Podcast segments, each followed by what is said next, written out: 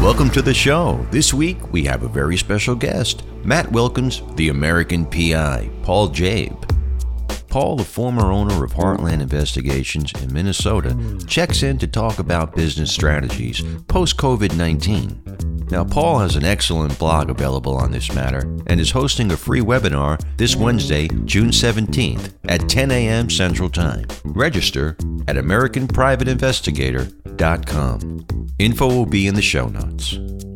This episode is brought to you by Crosstracks Case Management Software. Crosstracks now offers CTX Vision, a fully integrated video conferencing platform built into Crosstracks. The videos you host go directly into your video tab.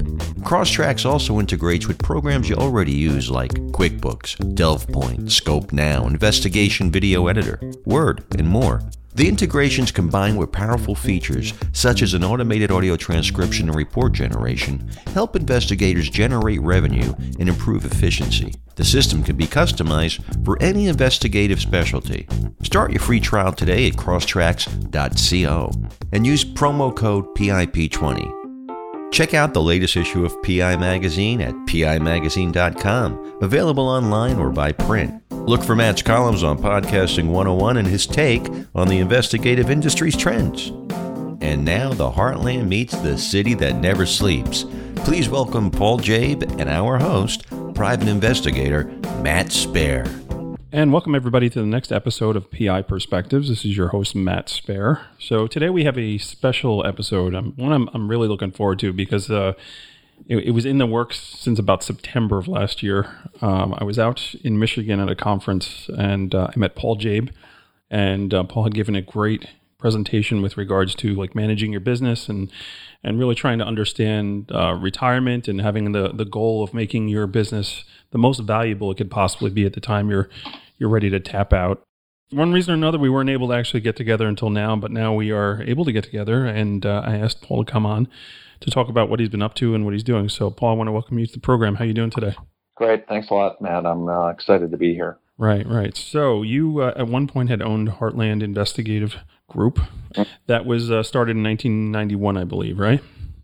That's right. Yeah. So tell me a little bit about how you got into the business and uh, what your background is. Yeah, you know, I got into this in a, a, kind of an odd way. I I didn't have any real designs on getting into this business, but one day I went to visit my mother. I had just gotten out of college, and um, she was on the phone. So I was sitting there reading the paper and going through the sports page, the Metro page. Finally, I'm in the want ads, and this ad jumps off the page for um, investigators and it was for Equifax, the huge credit bureau. They had a large division called Equifax Services, where they did lots of background investigations, surveillance, public record retrieval. It was kind of a cool job, you know, right out of college. Uh, I stayed there for two or three years and then um, got licensed in September of, of 1991. Right, and you, you built that business up. You you built it with your brother, is that correct? Yeah, a couple years in, uh, probably two or three years in, my younger brother Tom joined us, and then uh, for the next, gosh, 20, 20, 22 years after that, we very cautiously but steadily built the agency. Finally, uh, as part of our plan, sold it to a much bigger player in 2015. And you had about 100 employees at that time, right? Yeah, we had just under 100 employees, uh, and largely largely based here in the Midwest. We at times had offices in uh, Denver, Jacksonville, but at the end of the day, we kind of pulled everything back. Right. Um, and decided to grow it, just dominate our own backyard. Right. So, um, what type of clientele did you service? Was it insurance, attorneys? What was the balance? Yeah, we did very little uh, insurance work. Uh, it was only in our later years where we started to poach some really good surveillance guys. But the core part of our business was attorneys, corporate attorneys, a little bit of criminal defense, but a tremendous amount of work for private equity, hedge funds, bankers, doing a lot of enhanced due diligence. And that's kind of where we made our name in the that weird little niche.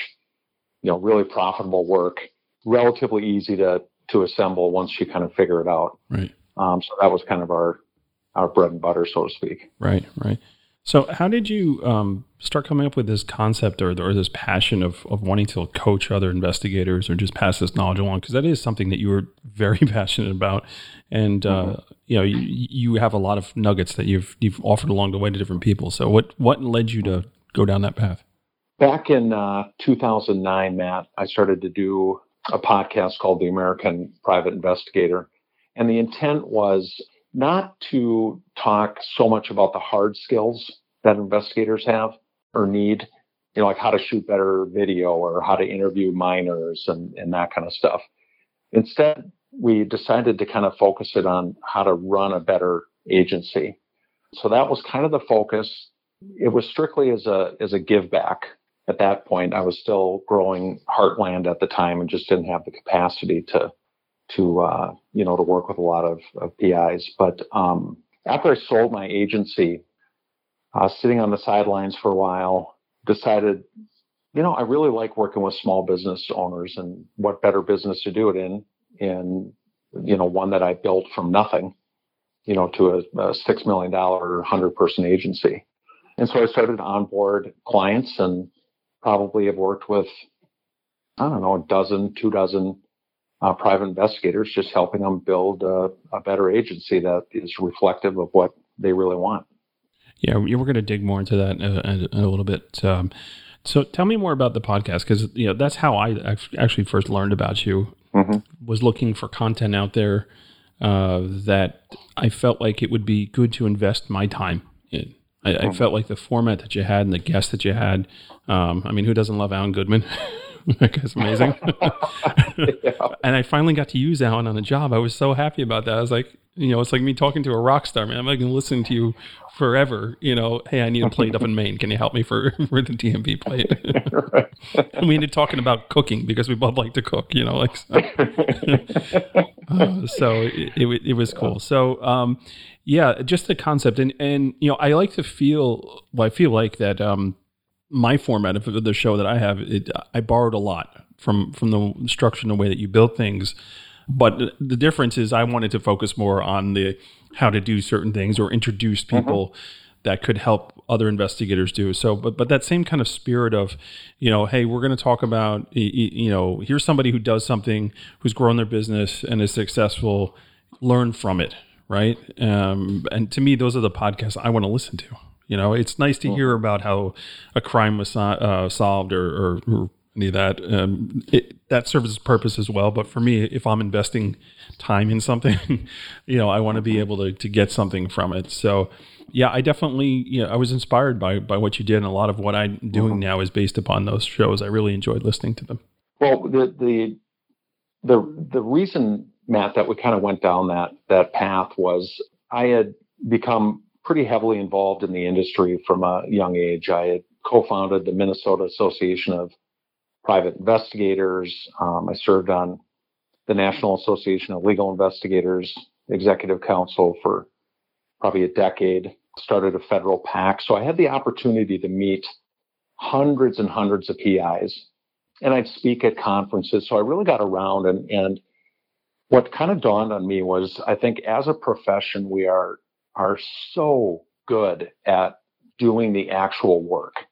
Um, and I love hearing about these successes uh, that people have, you know, cracking cases and, you know, being part of big criminal defense teams and all that. Um, but what I found really lacking um, was, you know, any sort of business training. You know, so many people come to our profession as a second career where they maybe just didn't have the, you know, just didn't learn those skills uh, of how to build an agency. And and um, it, you know, as I progressed through my career, um, I liked owning and running an agency better than doing the investigative stuff.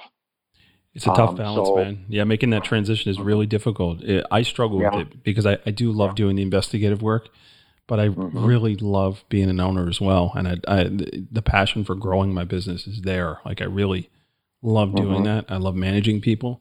Uh, but every now and then, I like to get out there. And then the problem you have also is your clients want you out there too, right? I hired Matt yeah. Spare to do this. I didn't hire, you know, mm-hmm. Matt's assistant, the apprentice, yeah. right? I, I, want his 20 mm-hmm. something years of experience. So that's always a struggle mm-hmm. also. Yeah, great point because that really is one of the big struggles. And, and, you know, the value of an agency cannot be the principal owner because then you you can't really sell it or you're severely discounted. Um, right. Because if someone buys, you know, Matt Spaier and Associates, um, and there's no Matt Spaier left, um, they don't feel like they've got anything. So I had to make a really hard choice. Um, and I, you know, I had a lot of help over the years. I was in a lot of peer groups. I hired consultants, um, and I made a hard break. It was, this is it. I'm no longer sticking my head into cases unless it was really up my my alley. Right. Um, so you know, I might have billed, you know, 10, 20, 30 grand a year for the last 15 years um, that I, I ran the agency and.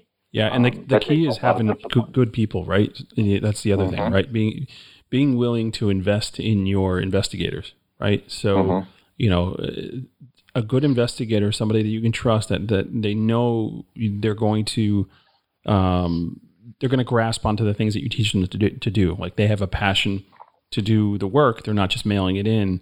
Um, th- those people are very valuable, very valuable. Mm-hmm. You know, I, I could not make the transition that I made without having a great staff behind me. And I do. I love the people mm-hmm. that work for me. They really um, mm-hmm. have a good passion for what they're doing and they're trainable, which is really important too.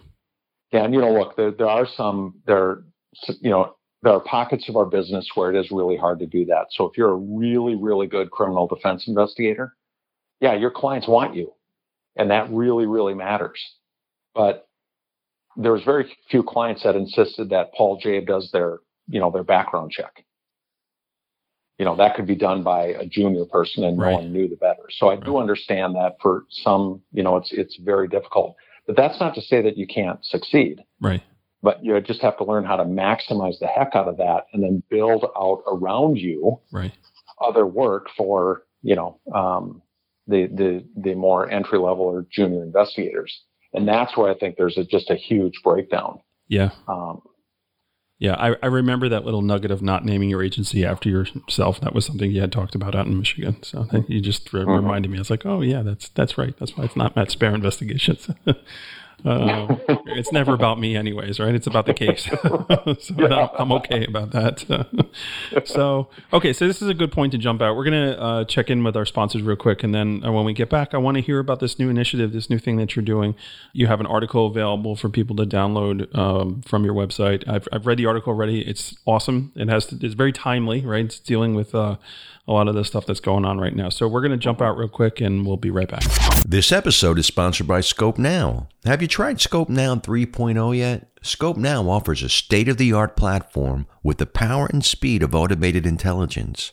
Unlock the potential of your investigative resources. Visit scopenow.com for more details. Use code PIP20 to receive additional benefits. Are you ready for the future of networking and learning for private investigators? Imagine an online community with a vast amount of training and resource material. What if we told you some of the best content and technology providers will give you discounts and benefits for signing up? Well, get ready for the investigators-toolbox.com. Coming online this month. Learn more at investigators-toolbox.com. And welcome back, everybody, to PI Perspectives. This is your host, Matt Spaier. Uh, we are joined today by the American PI, Paul Jaeb. Paul, welcome back to the program. Thanks, Matt.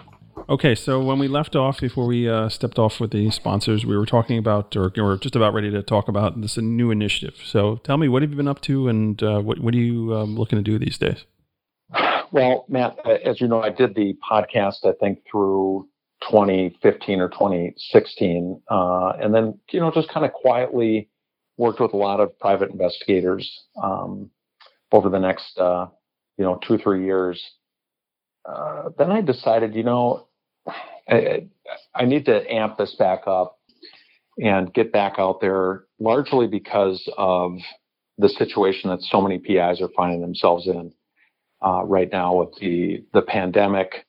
Um, such a absolute and complete utter shock to you know all business owners. But pis you know hit really really hard. And over the course of you know uh, gosh you know late february march i started getting a lot of phone calls and made a lot of phone calls to try to get my handle on you know what's going on out there. And you know, haven't been a PI for the better part of 30 years now, I've been through quite a few of these crises.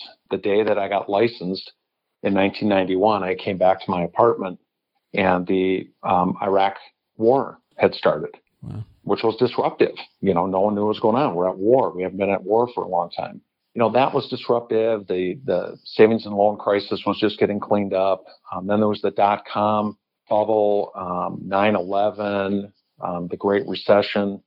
And as I started to kind of reflect on things, I thought, you know, all those things happened, and somehow we survived. I, I don't I don't ever, I really don't recall, except for maybe the, the week of 9 11, ever being really, really upset because we had the discipline internally to, um, to pivot if we had to. And our product line was diverse enough and, um, we had great relationships with our clients and, uh, we kind of got through it. So, um, uh, we kind of rebranded the American Private Investigator. We've got a new website and, um, we're going to be offering uh, quite a bit of content out to the community. And the first thing that we published was the uh, Hard Times Survival Guide for Private Investigators. Right. And that's been out now for probably three weeks.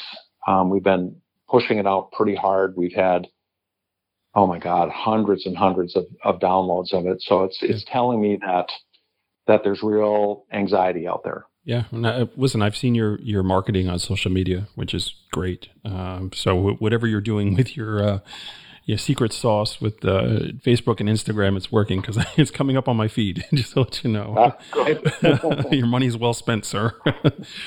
um, so uh, yeah, I read the articles and, I, I, found it to be extremely helpful. There there are some points, and I'm I, am i am going through it. and I'm going, I did that, I did that, I did this. Oh, I didn't do that. Maybe I should probably do that, right?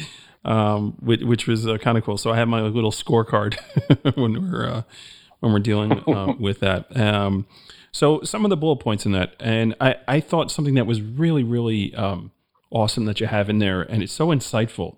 Just understanding that your client, right, whether it be the insurance company or the attorney, is going through the same thing that you're going through, right? They don't know where their work is coming from. Like we're all in this together, and have the grace mm-hmm. when you're talking with somebody to understand they're in the same boat that you are, right? I thought that was mm-hmm. really insightful, very cool. You're you're right about that. And you know, one of the lessons I learned in business was when I was 26 years old and just starting out, I thought, you know, how how remarkably smart am I going to be when I'm 50? Thinking that you know I'll have everything figured out. Well, I turned you know I turned 50 and it's like, mm, I'm still kind of a dumbass. And you know, you look around and I, you know, lawyers are the same way. Insure and you know leaders in insurance companies, um, corporate leaders, they're all scared to death of what's happening here. No one has quite figured this out. Yeah, it's a brave new um, world. It's uh, yeah. yeah. and I can tell you, like in, in New York, everything's amplified, right? yeah, umpteenth power. It's uh, yeah, we we you know as we're recording this tonight, you know, it, we're New York City's open for two days you know, and already mm-hmm. people are just like the, the, masks are off, they're running around. It's uh, like, it's like, hey, it's phase one, folks. like it's not, yeah. you know, we're not there yet, but there's yeah. just that, um, you know, sigh of relief, and then all the protesting on on top of that, which is a whole mm-hmm. other issue uh, that we're not going to get into right now but that's um, that's that's feeding the fuel to the fire of, of um, unrest and, and, uncomfortableness as far as um, getting back into business and things returning to to the normal or the mm-hmm. new normal, right? That you, that's got to mm-hmm. be part of the equation as well. The unrest that's been going on. Yeah, and you know the the advice that I give here, none of it is really terribly groundbreaking, but sometimes we just forget about the the basics, the blocking and tackling. So this is the worst time in the world to not be talking to your clients and our first reaction is, well, no one's calling me. I'm not going to call them. They'll call me when they need something. Right. Yeah. Big mistake. Um, right. So engaging your clients. That's that's your first bullet yep. point on that. And I thought yep. that was really, really, really great. Actually, yep. Uh, that was like um, the first thing that I did before I started doing all the webinars because that was the second thing I started doing. Right, was the training. But the first thing was like, you know, I'm just going to reach out to so you know touch base with my clients i know that there's no work available i know they're working from home i know, know they don't have their files but let's just shoot the breeze. And I ended up talking, um, uh, cooking a lot with them because you know some of them do follow me on social media, and I like to cook, right? So I, oh, that steak was awesome. How did you make that? so here I am, like I had these, these attorneys, like they're they're, I'm giving them advice and teaching them like my styles of cooking meat, and they're they're sending me photos. Hey, like I'm, my kids love this. I'm a champ. Thank you, right? Uh, completely unrelated to law or any of that, but I'm building relationships, right? Um, so right, I thought exactly. I thought that was a real good point, right? Engaging with your clients, and it's not too late. Now is the time to do it, right? If they're just getting ready to get back to work, like they're a week or two away from having to go into their office, this is a perfect time to do it. Send out your constant contact and make your phone calls and do what you need to do, right? Right. And it can be as simple as just, um, and in the article, I give some examples of, you know, how would you connect with the, the message to a lawyer is a little different than a message to an insurer or right. corporate client. Yeah, that was actually a good point too. You have different uh, uh, models there to follow when you're uh, when you're contacting mm-hmm. contacting yeah. people. So it's yeah. not you know it, it, it's not like you have to have you know a, a, a, big pitch ready. Sometimes it can just be you know I hey I'm thinking of you. I hope everything's okay. Should anything come up, I want you to know that we're we're open, and if we can do it, we'll do it. Right right? And it, you know, it's funny because you can sense the frustration in their voices too when you're talking to them, right? They don't want to mm-hmm. be at home. They're sick of their kids too. They, they just want to go back yeah. to work, you know. Um, mm-hmm. So the second point you have is connecting with your peers, which is another thing that I, I found myself doing. Right? Let me call mm-hmm. the folks that um, I know all around the country and say, "Hey, what's going on in New Orleans? What's going on in L.A.? Tell me what's mm-hmm. going on in in Detroit. I want to know like what's Chicago like." Um, and just reaching out to the investigators I know all throughout the country and just touching base and saying, hey, this is what's going on in New York. What's going on by you? So that, I had a lot of those types of conversations. Mm-hmm. Yeah, and I think sometimes we get, um, you know, a little worked up about talking to competitors. I think that's probably a little overblown. Oh, yeah, all of us nonsense, right? yeah. But you know, we all have friends in other markets, and yeah. um, you know, you, you just never know. I've talked to some some uh, uh, investigators, one in uh, in New England, who said, um, "I'm just killing it. I'm, I could not be busier." He pivoted from doing uh, all his work comp surveillance to just hammering certain channels on social media with domestic stuff, and it was just brilliant. He says, "I don't like it, right. but I can turn it on and off." Um, yeah, you do what you have to do at these times, right? You know? And then he said yeah i was talking to someone in la about it and they did the same thing. So you know those are are good examples of, of you know sharing what's working and what's not working. Well i'll tell you what's working now in new york. Anyone who does armed security every company yeah, wants wants two armed guards you know in front of their facility and or or the executives yep. want them at their house. Like it's uh, hmm. it's no joke. So yeah the folks that do that up around here that i've talked to i mean they're they're soliciting people to come mm-hmm. work for them. Like they have so much work they can't handle it. Uh, mm-hmm. They need armed guards and uh, and uh, drivers and things like that. So that part of our industry is booming these days. Mm-hmm.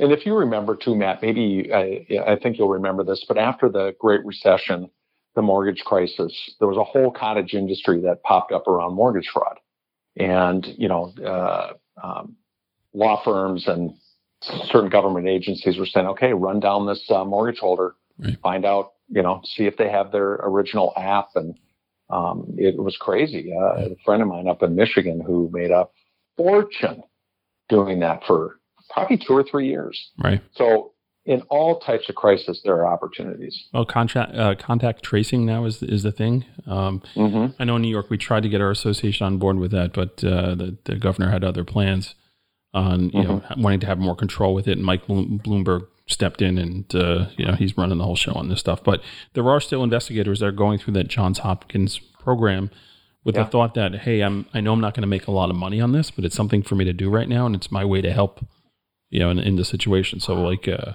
you know socially for community, like this is my way of giving back. uh, doing it, and you know it's a natural, right? An investigator should be a con- contact tracer. Like we have the skills to do it correctly. Mm-hmm. Um, mm-hmm. Yeah. So um, yeah, there's a lot of that going on there too. Um, so the third point in your article I thought was great too was uh, don't stop investing in growth. Um, so I want you to touch on that a little bit. Mm-hmm. Well, um, one of the reactions that all of us have in times of crisis is, uh, as business owners, is um, okay, no revenue's coming in. What do I cut? And you can cut with a chainsaw or a scalpel, and you have to be very careful. So there are certain things that you can um, cut that won't have that much of a material effect. But one of the things that I see, not just in our business, but in a lot of businesses, is the first thing that goes is the marketing budget. And while you might not want to be spending as much on marketing, you have to keep investing somewhere because, you know, when things get turned back on and they're getting turned back on pretty quickly, if your pipeline is completely dry, you're going to have to spend now another month after everything gets turned back on trying to generate work. Well, here's the um, here's so the danger in that too, and I don't mean to jump in, but the danger in that is if we get a second wave, right? If there's, uh, yeah. you know, if this happens again and we're we're shut off now, you had this opportunity in this small window of three or four months of, of banging out business. Now everyone's mm-hmm. at home again, so you know there is that danger of that. So I, I think you know you make a good point of in, investing in marketing and and making sure that you're ready for the uh, or or you're you're ready to handle the work or, or advertise that you're out uh, to handle mm-hmm. the work when it comes in. Yeah, and you know, look, there's a, a lot of different forms that that you know, uh, investing in your continued growth can can be. One of them could be reaching out to the bar association and offering uh, a webinar, getting in front of some virtual groups. Um, you just got to stay out there. You can't stay buried with your uh, with your head in the sand. Right. Um, and that's a, a that's could be a fatal mistake. Um, I'm afraid for a lot of struggling PIs that were maybe not doing great to begin with, but we're entering a new a new normal now, and yeah. no, it's, um, it's true. We need. To, I, I, think you were also talking about uh, pro bono work, right? Uh, doing background checks mm-hmm. for landlords, or you know, just kind of paying it forward. Uh, yes. For for people for later on, I thought that was pretty insightful. Uh, pretty, mm-hmm. pretty cool too. So I think we kind of covered the fourth point a little bit, um, but it, you, had, it, you have here anticipating new and, and changing needs. So that's kind of what we, we're we're mm-hmm. talking about here, right? The, the new normal right. and uh, things that are are moving uh, moving forward. Yeah, and the and, and the point on that, Matt, going it's almost going back to the very first point about talking to your clients because they may tell you things that surprise you. Like, yeah, you know, we're we're not going to be bringing back everyone to the office here. We're probably going to cut staff, so we're going to broker out more of our litigation support. Well, it's, it'd be good to know that, wouldn't it?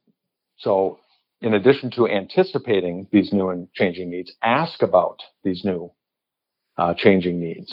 Customers will tell you uh, if they need more from you. Um, right. they'll, they'll let you know, but you have to ask. Sure. Especially those that like do do computers and like setting up networks and security with networks. Like there's a real opportunity for that with so many people working from home now. Oh, uh, absolutely. You know, being able to service that and making sure that there's uh, you know, all that information is being protected the way it should be protected. So mm-hmm. that's that's another opportunity um, mm-hmm. for us. So the other thing you were talking about was addressing a, a, budget, which I thought was really good. Right, going back and looking at your books and and seeing, you know, like forecasting out for the rest of the year. What is that going to look like, and how am I going to survive? Um, mm-hmm. I thought was pretty insightful too. So let's talk about that a mm-hmm. little bit. Yeah, you know, uh, you know, a lot of people don't do real formal budgeting. And if I'm working with someone with a relatively small agency, sometimes budgeting is uh, kind of fruitless because there's just too many factors out there.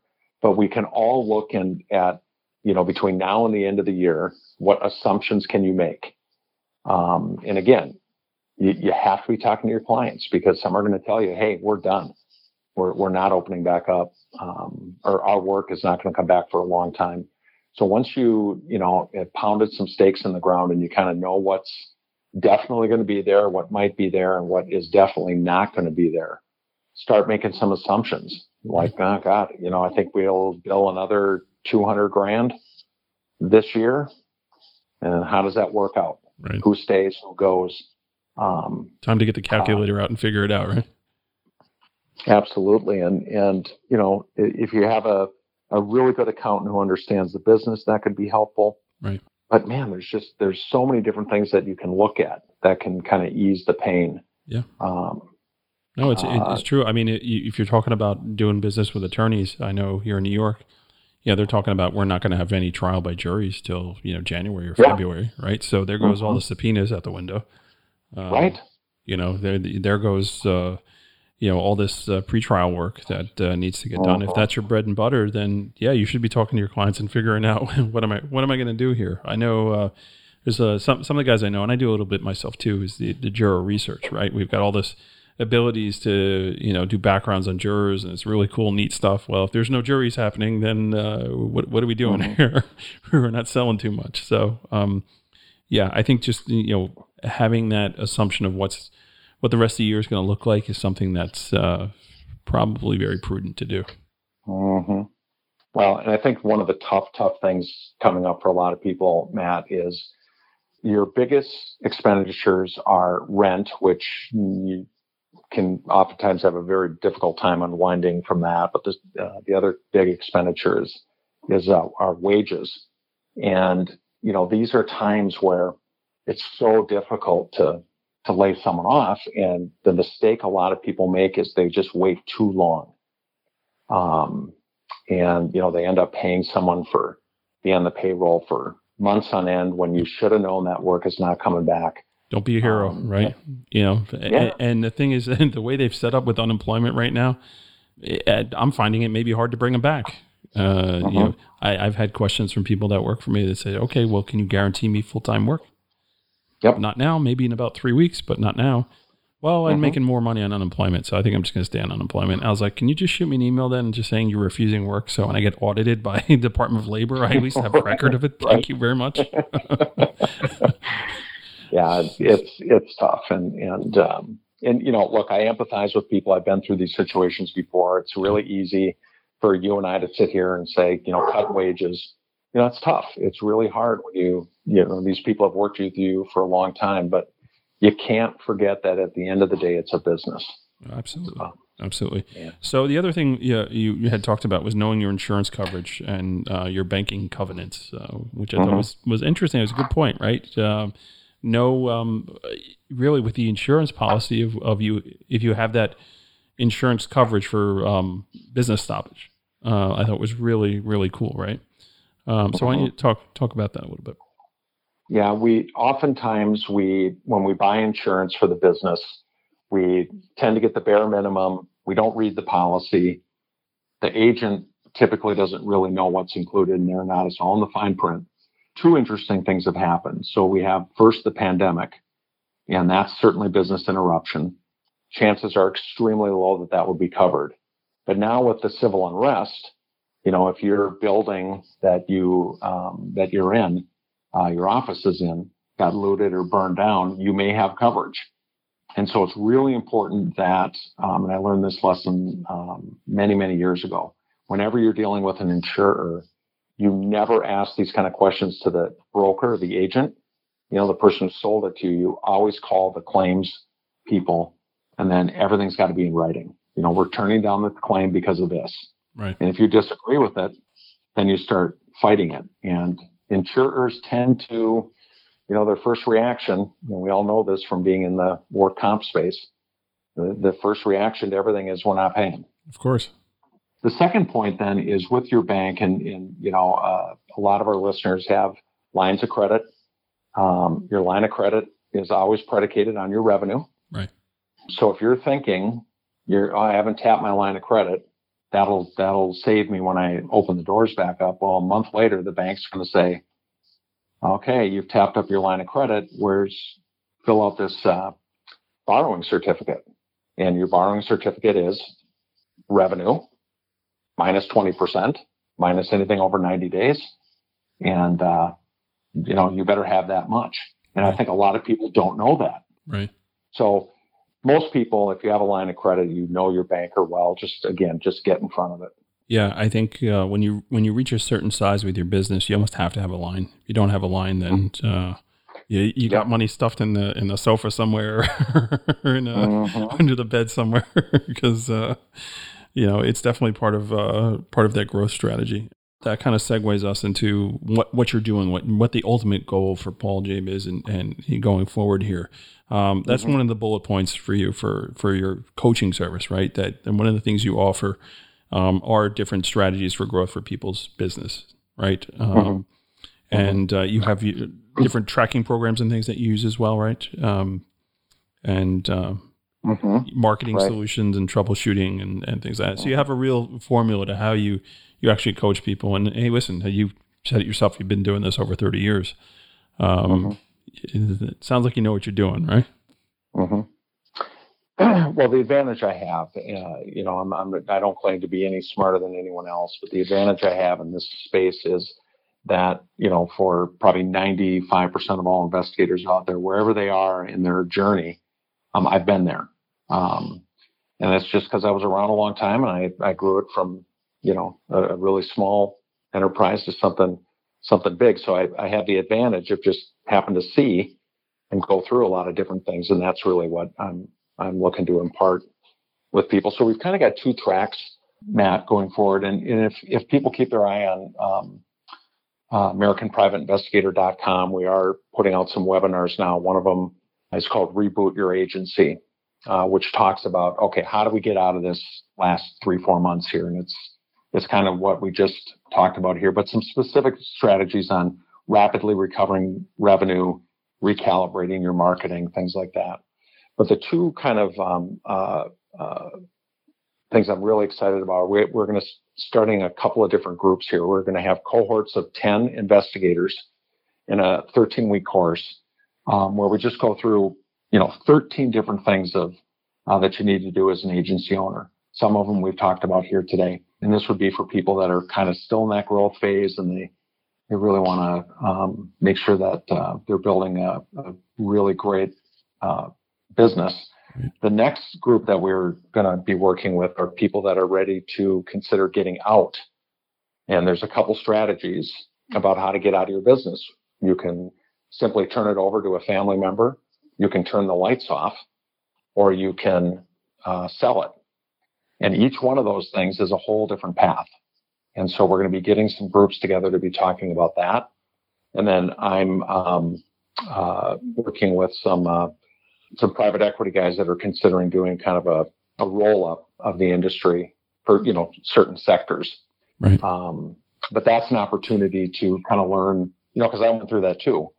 You know, it was very very complicated um, selling a business my size. Yeah, I'm um, sure. Yeah. I mean, that's you know, uh, how do you sleep at night? yeah, it was it was a lot of lot of pressure, and again, I learned a lot through that process. So we're going to try to help a lot of these investigators who have great value tied up, but they just don't know how to how to get out. And you know, sometimes it's too late. It's like, God, I'm 70. Yeah, yeah. I mean, to me, like the nightmare that I have is is shutting the lights off. Right, you work your whole life, yeah. And, mm-hmm. to walk away with with nothing after you, you've put your you know blood, sweat, and tears into it. To me, is that that's that's disturbing. you know, yeah, that, that yeah. is a nightmare for me and one of the things we talk about, Matt, is you know th- that you should always be looking. There's a very simple calculation that gives you a general idea of what your agency is worth, and that's something you should be looking at on a really regular basis. You just fill in these five boxes, and kind of here, you know, here's where it's at. And a lot of guys, I find it two different ways. They're either stunned at how little they're worth, or they're stunned at how much they're worth. There's very little in the middle. Um, you know, because most business owners, if you talk to business brokers, will say every single business owner thinks their business is worth vastly more, of course, yeah. than what it's actually worth.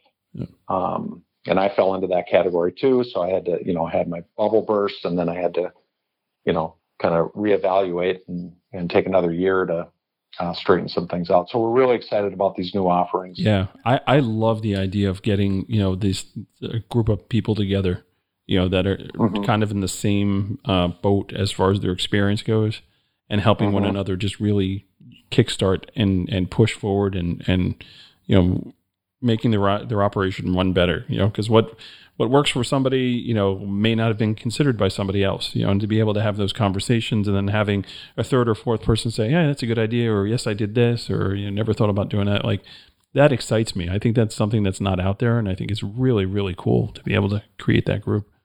Yeah, it's it's an you know it's really interesting. You you you find out you know most of these things that have happened to us in the last 20 years. You know, 9/11 was super sudden.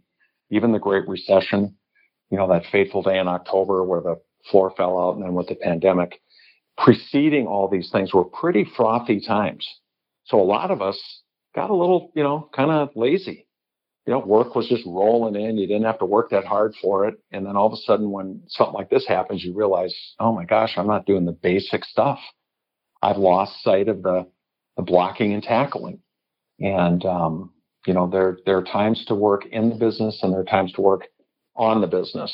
And I think that latter thing is what we often forget because yeah. every time you go to a conference, nine out of 10 tracks are, are about, you know, the mechanics of being a PI. Sure. And not about being a business owner. And I think that's troublesome. Yeah, and one of the most valuable things is the relationships that you build there. Right, sitting at your table and eating your lunch by yourself is, you know, you're you're not getting your money's worth by doing that. Right, right. you should be, you know, hanging out and talking to people and just understanding what their business yeah. is and how they operate and do things. Yeah, I agree. All right, so uh, we're going to wind down here in a, in a, little bit. This was great. I really, um, I was so looking forward to this conversation because I it, it's literally been you know nine months since I wanted to chat with you. Um, I, I, I respect the heck out of you, and you know you you you've just um, you know your your experience and the things you bring to the table are really really awesome. Um, so tell folks how they can get a hold of you. Sure, uh, you can visit uh, AmericanPrivateInvestigator.com gives all the information on our upcoming events. You can also download the uh, survival guide that Matt and I were uh, just talking about.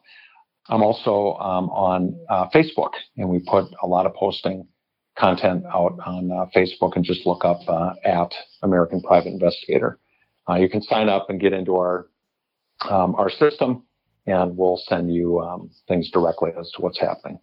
Yeah, we're going to have all that information in the show notes too.